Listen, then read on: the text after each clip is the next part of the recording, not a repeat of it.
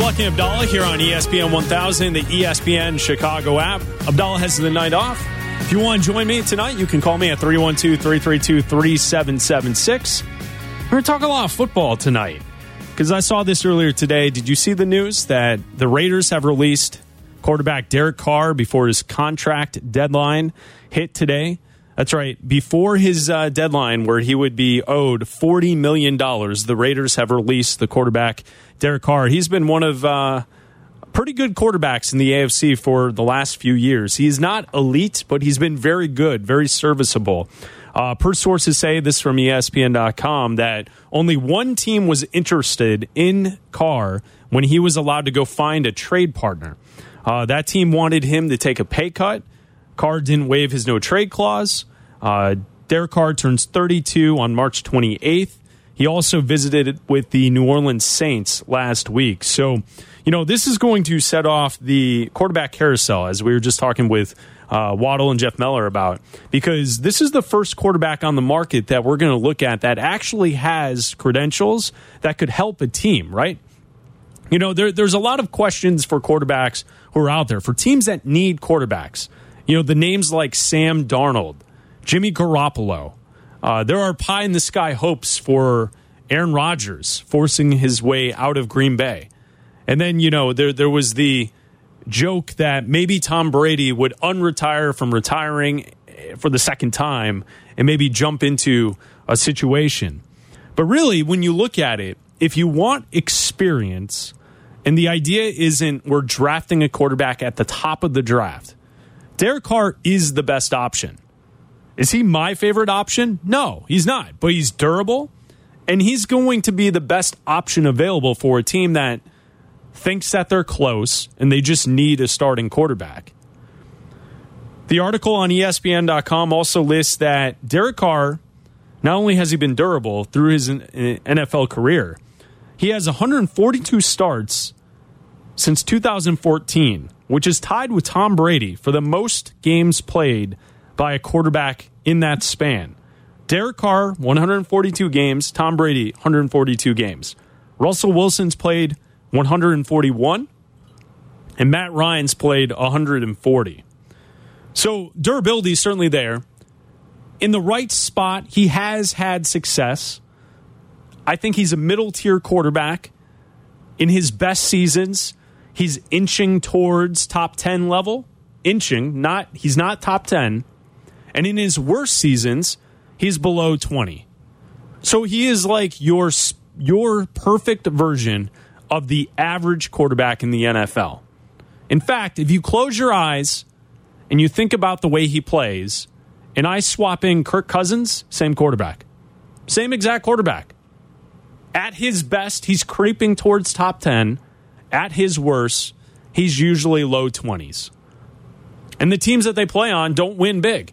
Yeah, they win. They they they'll get you a divisional title once or twice, and they'll they'll have a team that gets to the playoffs. But when Derek Carr's your quarterback or Kirk Cousins is your quarterback, you're not winning Super Bowls. But that also forces us to then look towards the NFL draft because Derek Carr's out there. So a team that's going to need a quarterback can possibly go after him, slot him in, and you'll have a guy who's serviceable. He's not going to be the worst in the league, but he can maybe help you try and make the playoffs. If I look at the top of the draft board, here are the teams that I think when you look at the NFL draft, and free agency is going to happen May for uh, March first, well before the NFL draft. So we'll know the teams that need to solidify the position because I would imagine one of these teams I mentioned in the draft won't need a quarterback because they go out and they sign Derek Carr in this offseason. So obviously it's Houston. Houston, they need a quarterback. They're at the second pick. Indianapolis at four, they need a quarterback. Las Vegas now, they don't have a quarterback. They'll need a quarterback at seven. Nine, you have Carolina. They need a quarterback. They have no one on the roster right now to be the guy for the future. Houston comes around again, a second opportunity at 12. They have the Browns pick at 12. And that's what's interesting about Houston is theoretically, and I know none of the talk has really pointed this out yet, but theoretically, Houston could take best player available at 2 and then land a quarterback at 12. I mean, they could go after an Anthony Richardson from Florida, uh, maybe a Hendon Hooker later on in the draft. Who knows? Maybe CJ Stroud or Will Levis somehow fall past 10, and Houston might have an opportunity there. The next team up in the draft that will need a quarterback will be Washington. They pick at 16. Tampa Bay, they pick at 19. They need a quarterback. And then the team that's obvious that needs a quarterback, they don't have a first round pick. The New Orleans Saints, a team that the article on ESPN.com referenced that Carr met with last week. The Saints' first draft selection will be 41st in this year's draft. So if the Saints want to go get and fix their quarterback position, to me, it seems like they have to do it in free agency. Waiting till 41, they won't have a crack at even the second, third tier quarterback because I think before 41, we'll see three or four quarterbacks already off the board. So you have Houston, Indy, Vegas, Carolina, Washington, Tampa Bay, New Orleans. I'm sure there's some other teams that you can point out to and say, yeah, their quarterback situations on rocky footing. Uh, they may need someone uh, in the future.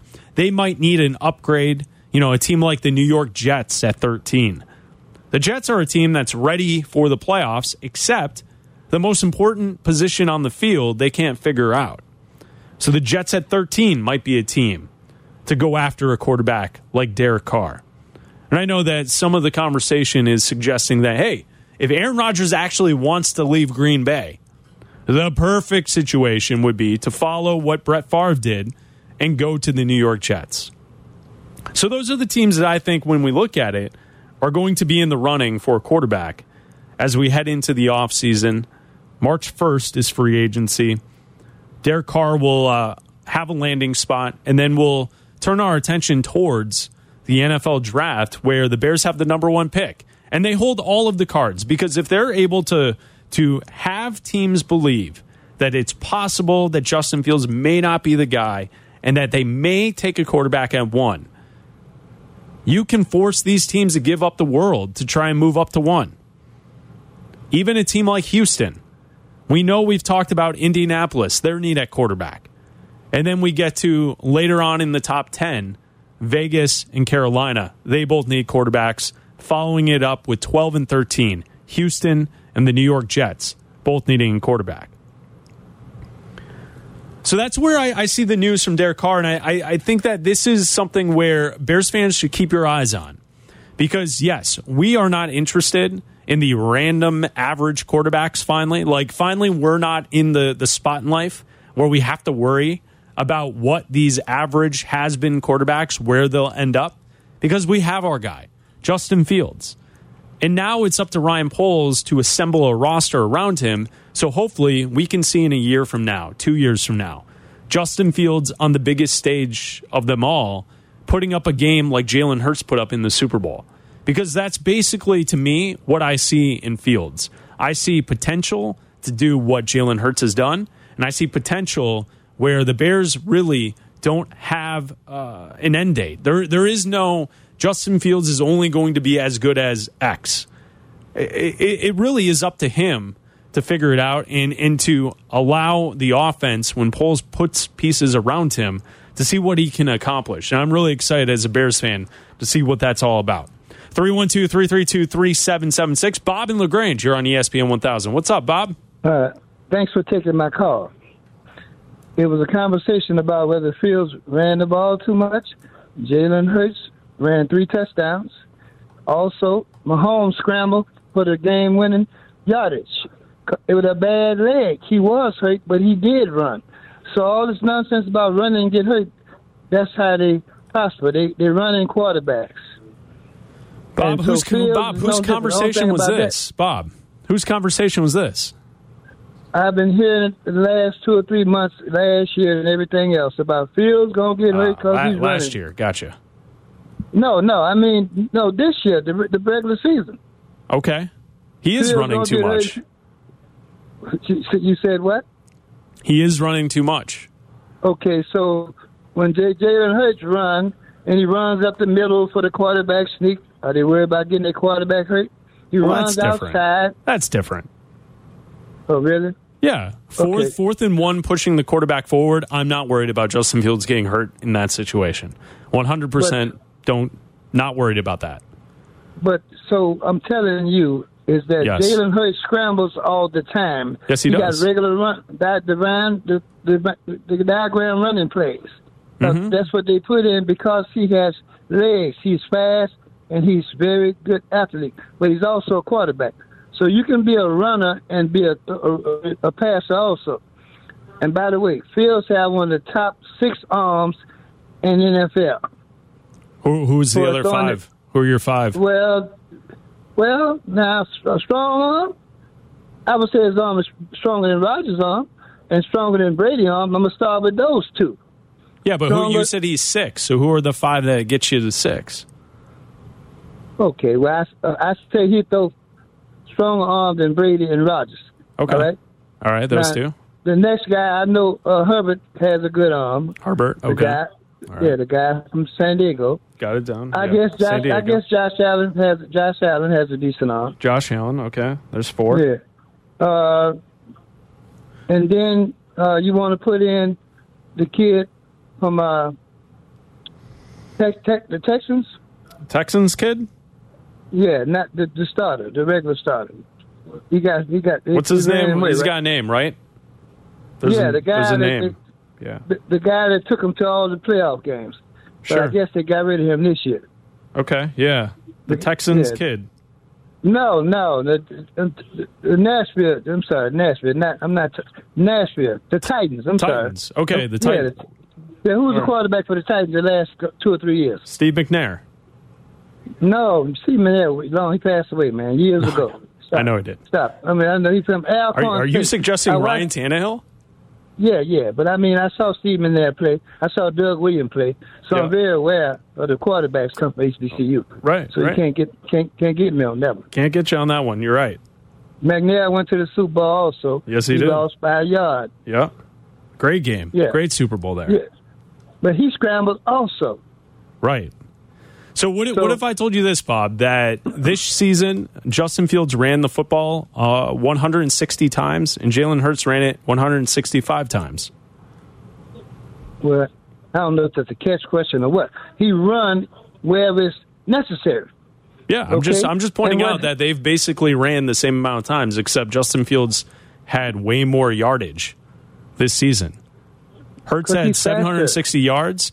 Justin Fields ran for 1,100 yards. He's a faster athlete Yes, he is very fast. by far. He's the fastest athlete in the NFL at the quarterback spot. Period. Period. So you you name the other guy that you know faster than Justin Fields At the quarterback spot. at the quarterback spot. Name name me name me three or four. Oh, now I have to name you three or four faster guys. Uh, well, Lamar Yeah, Jackson's yeah. pretty fast. Okay, I think Fields outrun him. Okay, who else? You don't like Patrick Mahomes? He's not fast. He can't. Oh no, he'd never run. No, he can't run near Okay, Fields. all right. Run away from him. I mean, he's scrambling. All He- right. He's not fast like that. Are, are we? Are we clear? What about uh, uh, Josh Allen? You gave me uh, No, Josh Allen no, for arm oh, arm oh, talent. what about his legs? No, not even close. Okay. He he runs the ball, and, and by the way, they never say he may get hurt. They say he does good when he runs. He, they never say he's going to get hurt. Yeah, I, I would be worried. I think I, I think the, the best amount of time for a uh, quarterback to run in a game is like six to eight carries. Anything more than that, you're you're uh, tempting fate. Now, the, here's the catch. Now, Hmm. the other teams have great defenses. They get the ball back for them. They have great kickers, and they have phenomenal receivers. DeVonta Smith, AJ Brown, awesome. And the kid, the- guys that Mahomes has, all those guys are good athletes. They catch the ball. Sure. Juju Schuster, whomever. They Yes. he have receivers. Smith Schuster. So, so we yeah, but then our best receiver is Darnell Mooney. Mm-hmm. Got hurt the last season. He's still the leading receiver. Am I right? Out out four weeks.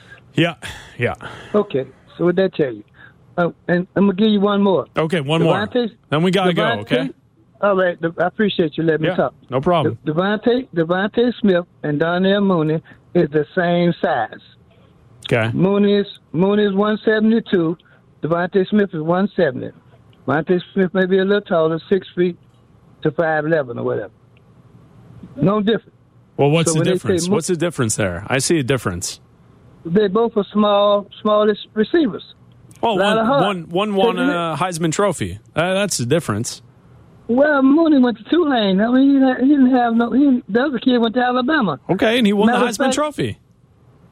Yeah, at Alabama. And the reason he got to Alabama, Lou Saban worked at LSU. DeVonta Smith from Amite, Louisiana. And so Lou Saban still had his connection with the coaches, and he was 28 miles from LSU. Lou Saban came and got him. So you're saying he's just a product of uh, being uh, a player at Alabama? Well, I think he played with Tua and uh, the, the Jalen Hurts. I think. I think that makes a difference. Yeah, yeah, it Would does. you? Would you Jaylen Waddle okay. was there too. Yes, yes.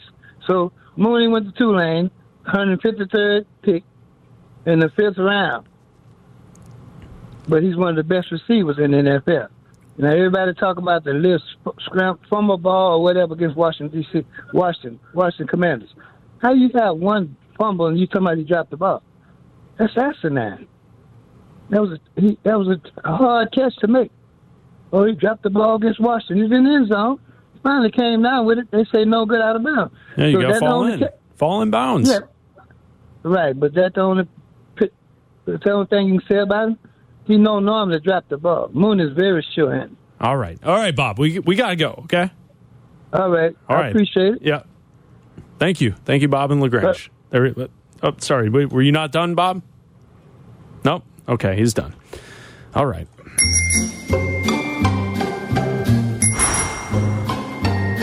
It's gonna be a good one. This is Black and Abdallah on ESPN Chicago, Chicago's home for sports.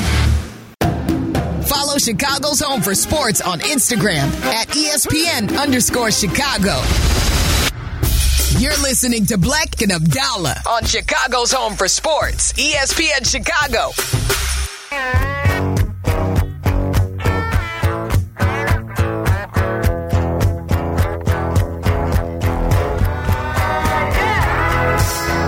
I don't know how you feel, but when the Super Bowl ended, I enjoy watching all of the post game coverage. I bounce from network to network, ESPN, NFL Network. I think Fox Sports 1 actually had a post game show as well. I like uh, the coverage. I don't know. I it, it's like uh, I, I see it's the end of the football season, but I just want I just want some more until it's over. So I'm watching all of these shows, and I thought to myself, and I want to know if you you heard the same thing I heard. I heard multiple times in the post game coverage of the Super Bowl. Chiefs win the Super Bowl 38 35. Kansas City now wins two. Uh, they also, with Patrick Mahomes, he now has two MVPs, league MVPs. He also has two Super Bowl MVPs, he and Andy Reid. Great combination, right? And and it seems as if there's going to be many years in the future for these two to try and win more. I heard Erin Andrews on the field ask Patrick Mahomes if they're a dynasty yet. And then Chris Rose later on the NFL network when Patrick Mahomes and Andy Reid joined their desk at the coverage uh, for for the Super Bowl on the field, Chris Rose like his second question to Patrick Mahomes, nothing about the game. The question was, "Are you guys considered a dynasty now?" I thought to myself as I heard that, like, are we really that bored that we have to jump right into the dynasty conversation? I started to think to myself, I have three rules to what qualifies a team as a dynasty. Here are my th- three rules. I want to get your opinion on this, on whether or not I'm crazy on this.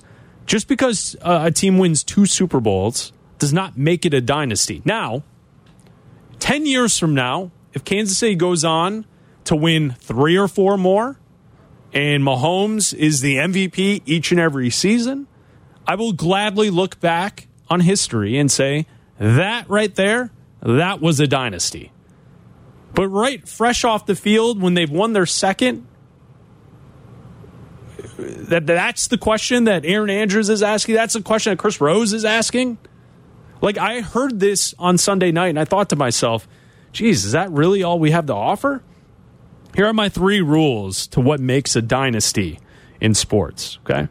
First rule you have to win back to back championships.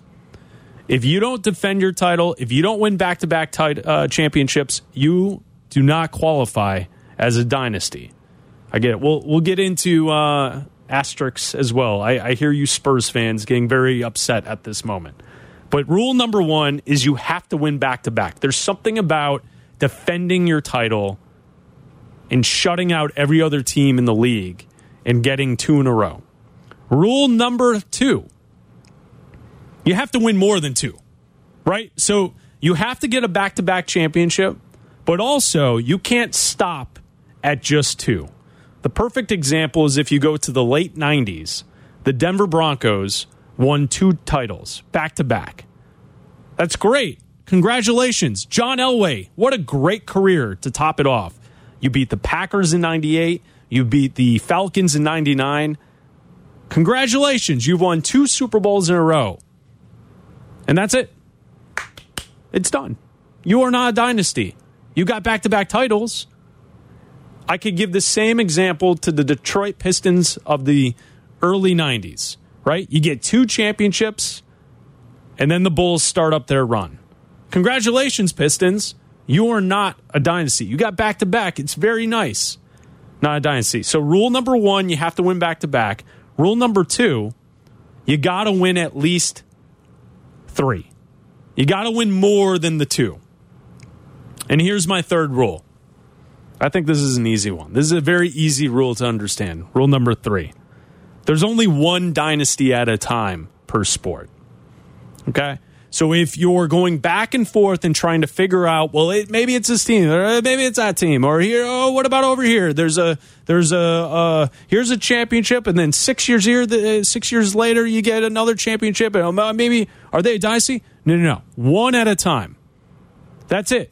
Those are the three rules. Win back to back. You got to win three, and only one dynasty at a time. And so if you look at NFL history I count four dynasties throughout the years in NFL history.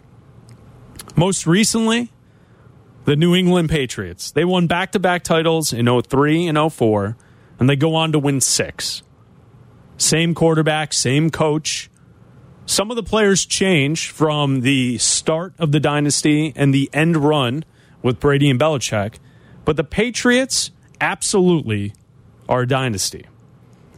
Then we go back in time and we get to the early 90s, and that's where we find the Dallas Cowboys. They won back to back in 92 and 93, and they come back for some more in 95. That right there, Aikman, Irvin, Emmitt Smith, that's a dynasty. The San Francisco 49ers of the 80s. They won championships in 84, 81, 84, and then they went back to back 88 and 89. Now, if they didn't get that 89 in there, I would argue that that's not really a dynasty. But they get 89 to go back to back, thus meeting the criteria for the three rules I laid out. And if you go back in Super Bowl history, there's only one other team that's accomplished the dynasty level of runs, in my opinion, and that's the Pittsburgh Steelers of the 70s. They win back to back in 74 and 75. And then they come back for another back to back title in 78 and 79. To me, that's it. There are four in NFL history the Patriots, the Cowboys, the 49ers, and the Steelers. And so maybe one day we'll look back at Kansas City and say, that's a dynasty. But getting two in four years, separated by two other champions, the Buccaneers and the Rams, does not equate to a dynasty. Now, if the, the Chiefs come back next season and they win back to back, then yes. Then I would say now we're moving them into the dynasty category. But you got to get back to back. What do you think about that? What are your rules for a dynasty? You can join me, Chris Black here with you. You can join me by calling 312 332 3776. I gave you three rules. You got to win back to back, you got to win three, and there's only one dynasty at a time. I'll take your calls next. You're listening to Black and Abdallah, ESPN Chicago. Black and Abdallah are back. This is Chicago's home for sports, ESPN Chicago. On FM 100.3 HD2, the ESPN Chicago app, and ESPN 1000.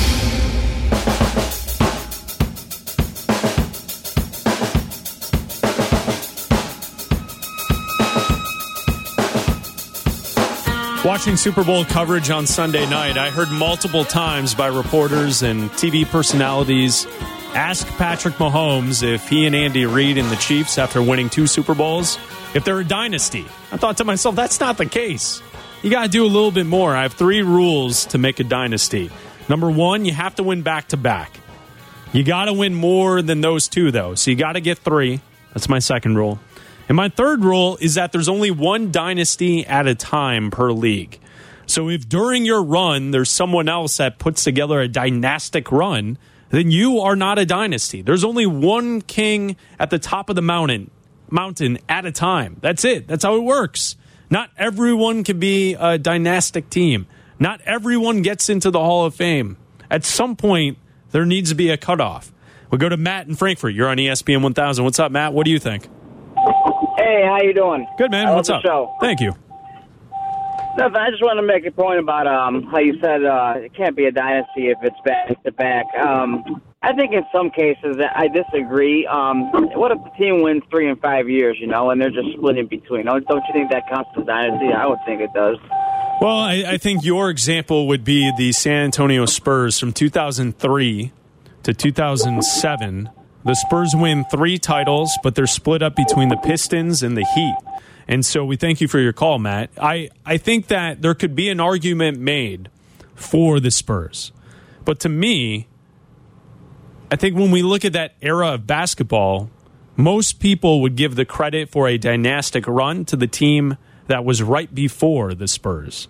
And that would be the Lakers with Kobe and Shaq. They went three in a row. Now, I get that those two runs uh, happened back to back between those two different franchises. And I know that uh, Popovich and Duncan go on to win, and, and Manu, they, they go on to win another one later. But I, I think when you look at it, the fact that you don't defend the title, that, that bothers me. I, I feel like that plays into a part of what we're talking about here. Paul in Elmwood Park, you're on ESPN 1000. What do you think? So um, I think uh, kind of just like what the last caller said, but uh, my uh, stipulation has always been three titles in four years will Okay. make you a dynasty. But um, I actually called because I wanted to kind of branch off what the first caller said in your response to it when you said that Justin Fields runs too much. Mm-hmm. Um, I completely agree, but I, I think what a lot of fans miss here is that he runs too much, but it, it's for the right reason. So uh, it, the thing about Fields is he's just faster than everybody else and processes processes information pretty quickly. So um, I don't think he's necessarily a running quarterback, but it's just part of his skill set that he uses as an advantage. I, I, there's an example in the Bills game where he uh, he takes the ball and kind of runs out towards the sideline, and the Bills uh, linebacker has a chance to make a play on him, and he kind of he kind of is bouncing back and forth on his feet, bounces right, bounces left, bounces right, bounces left because he's not sure which way Fields is going to cut, and he just slips and falls. Sure. Meanwhile, Fields was just running straight at him the whole time. So it's all mental because these guys know that he can cut on a dime and he's faster than them. But um, but uh, what I think this really truly boils down to is trust in your wide receivers. Early on, like in the San Francisco game, you saw him avoid the rush, get out. There's nothing but open field in front of him. But what does he do? Puts his eyes upfield and hits Dante Pettis. So he wants to throw even when he gets out at the edge. However, you know, Dante Pettis and St. Brown average just over one catch a game. I think they're both at like 18 catches, 20 catches, something like that. I, I think I might have checked it a game or two short when the season ended, but Sure. um, but they're not much. So what happens is a- after a while, if you peg these guys in the hands and they drop it, you don't trust them. So when you get like at, at some point, you know, Fields Fields is a dog. He's an athlete. He wants to win.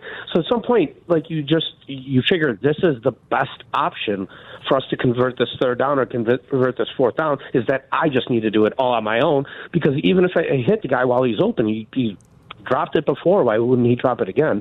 So yeah, I just wanted to call and agree with you. He definitely runs too much.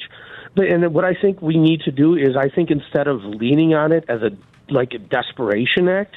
We need to turn Justin Fields' running ability into a weapon. Right. And right. I think once that happens, we'll see a lot of success from this Bears offense. Good call, Paul. Appreciate you. Thank you, man. We go to Mac in Chicago. Mac, your thoughts? What do you think? Hey, it's Chef Max. No, not Mac. Oh, Max. What's up, man? What's, go- what's going what's on? going on, brother? How are you? I'm good. I think you had a really good point. I actually was listening this morning. They were talking about it, and I had not considered winning two in a row. But I do think, right, that it's broken up. Sports is broken into conferences for a reason. Sure. So I'm going to push back a little bit on there can only be one great. The Blackhawks I won't even touch because I'm some I'm sure someone else will. But the example I'll give is the Boston Celtics of the '80s.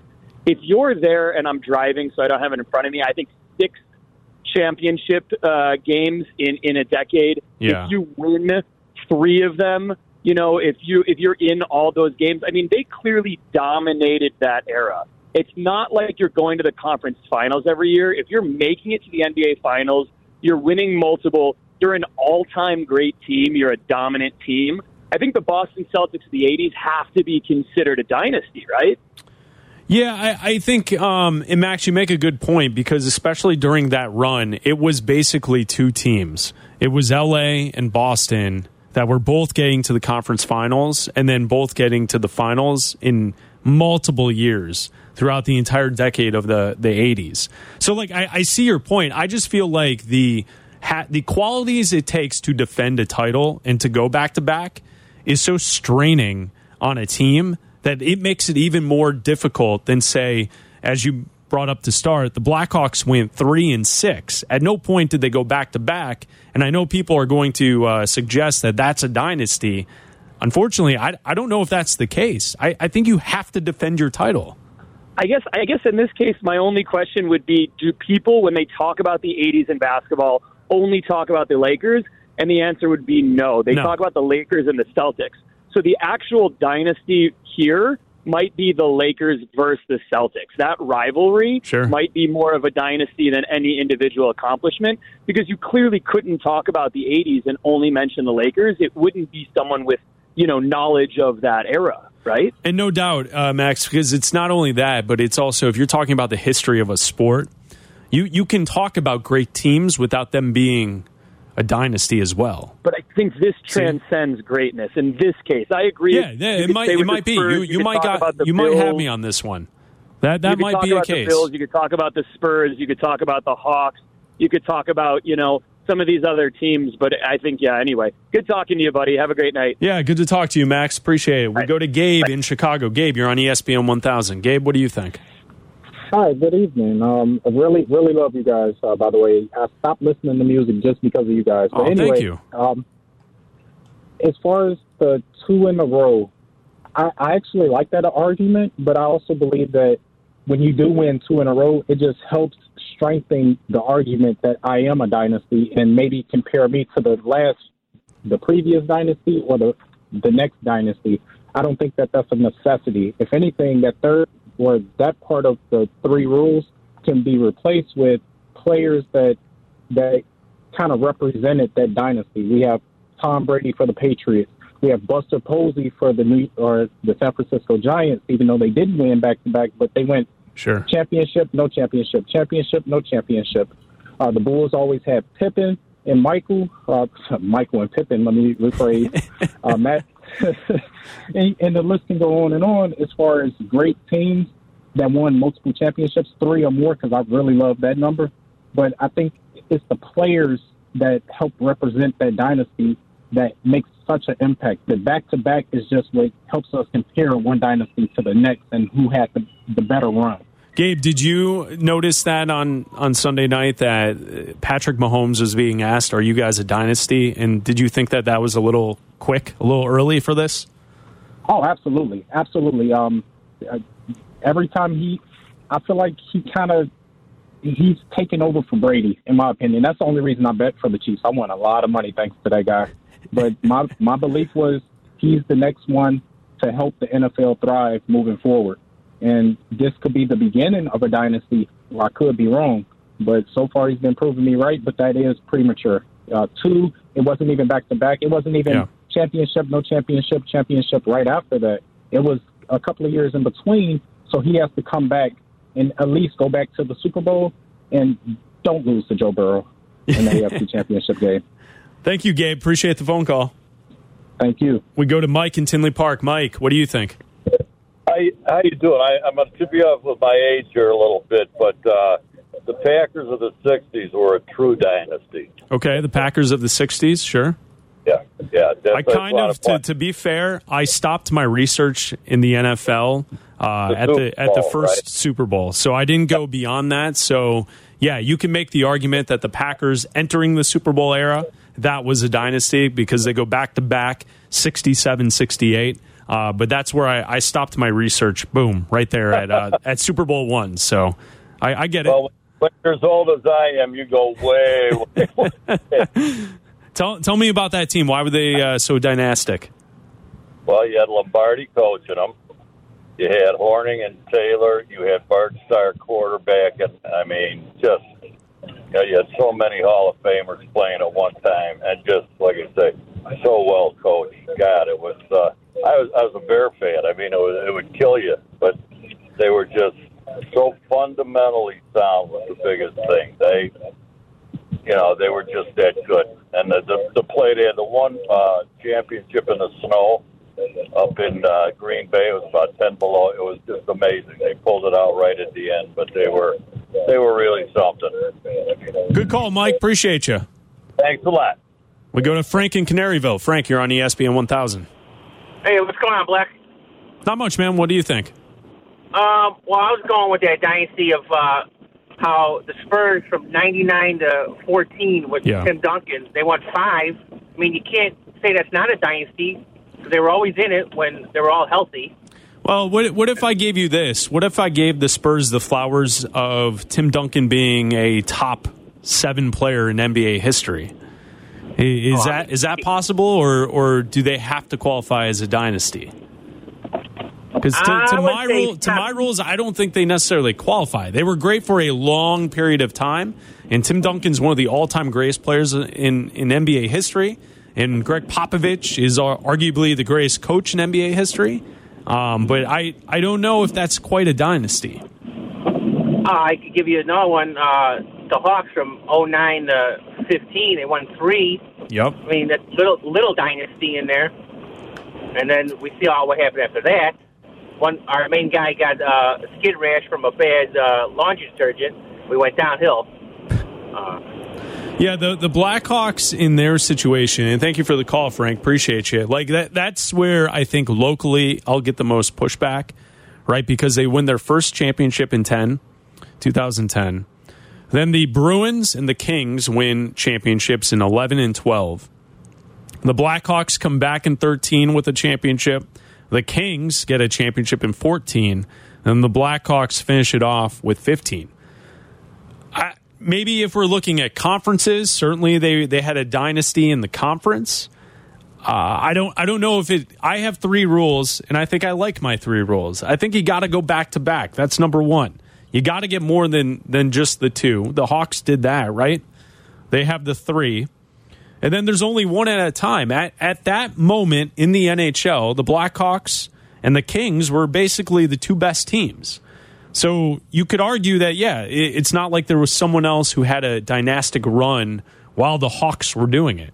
So I, I think it's open for debate. Take your calls at 312 332 3776. Black and Abdallah, ESPN Chicago, Chicago's home for sports. Follow Chicago's home for sports on Twitch at ESPN 1000 Chicago. You're listening to Black and Abdallah on ESPN Chicago, Chicago's home for sports.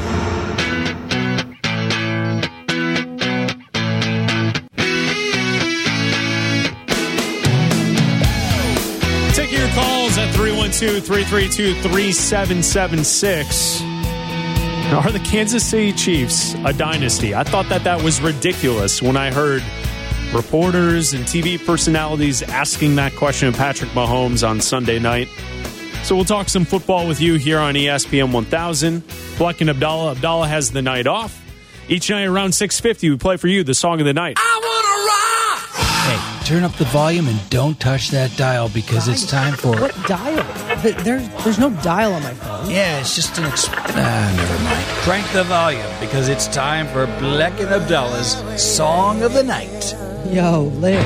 Tonight's song, we go to Matchbox 20, 3 a.m. Yep. Can tell the dolls off. It's your song of the night from 1996.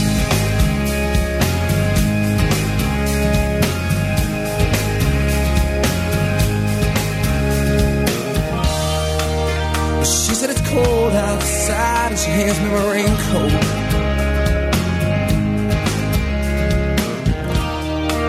She's always worried about things like that.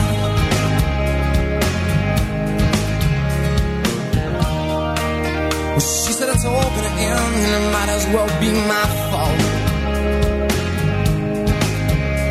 And she only sleeps when it's raining. And she screams, and her voice strange. She says, baby, it's 3 a.m., I must be lonely. So this is the point of the program where Abdallah usually asks me, why is Matchbox 20's 3 a.m. the song of the night? Well, today is Rob Thomas's birthday. That's right. February 14th, 1972. Turns 51 today. Rob Thomas, the lead singer for Matchbox 20. I also saw this earlier today and I thought to myself, there is a 50 50 proposition on whether or not Tyler Aki knows this song and or has heard of this song before. Tyler, do you are you aware of the band Matchbox 20? Oh, yes, I'm aware Oh, of Matchbox you- 20. You are? Yes. Okay. It's- is that a good thing? I don't know if that's a good thing or not. I, I do think it, it is funny, though, the Twitch chat. Uh, you can watch the show tonight on Twitch, ESPN 1000 Chicago. I see the comment, this is so black. This is obviously a black pick. Yeah, I don't think I could get away with this if, the, if Abdallah was here. You know, yes, this is a black pick because this has a lot of like John Mayer vibes to it, and I know you're a John Mayer guy. It's true. Well, I, I feel like uh, in the mid 90s, there was definitely a vibe of the soft rockers where it, they're they're technically a rock band, but it was like a little bit slower, had a little bit more emotion, and it was like we're not quite Oasis, but we'll give you an American version of what we think Oasis would be, and that's where we get Matchbox Twenty. They had some good hits. Uh, this song, 3 a.m. What was their one really big one? Push. Push was really big. That was also on the album Yourself or Someone Like You. That was a big album at the time. It was released in 97, 96, 97 for the album. And then obviously Rob Thomas was featured on Smooth by Santana, which that is a humongous hit. You can't talk about the 90s without that. All right, so there you go. Matchbox 23 a.m. Enjoy it. Happy Valentine's Day. I don't know why. There's no association there. I could have done a love song, but I decided not to. It's your song of the night.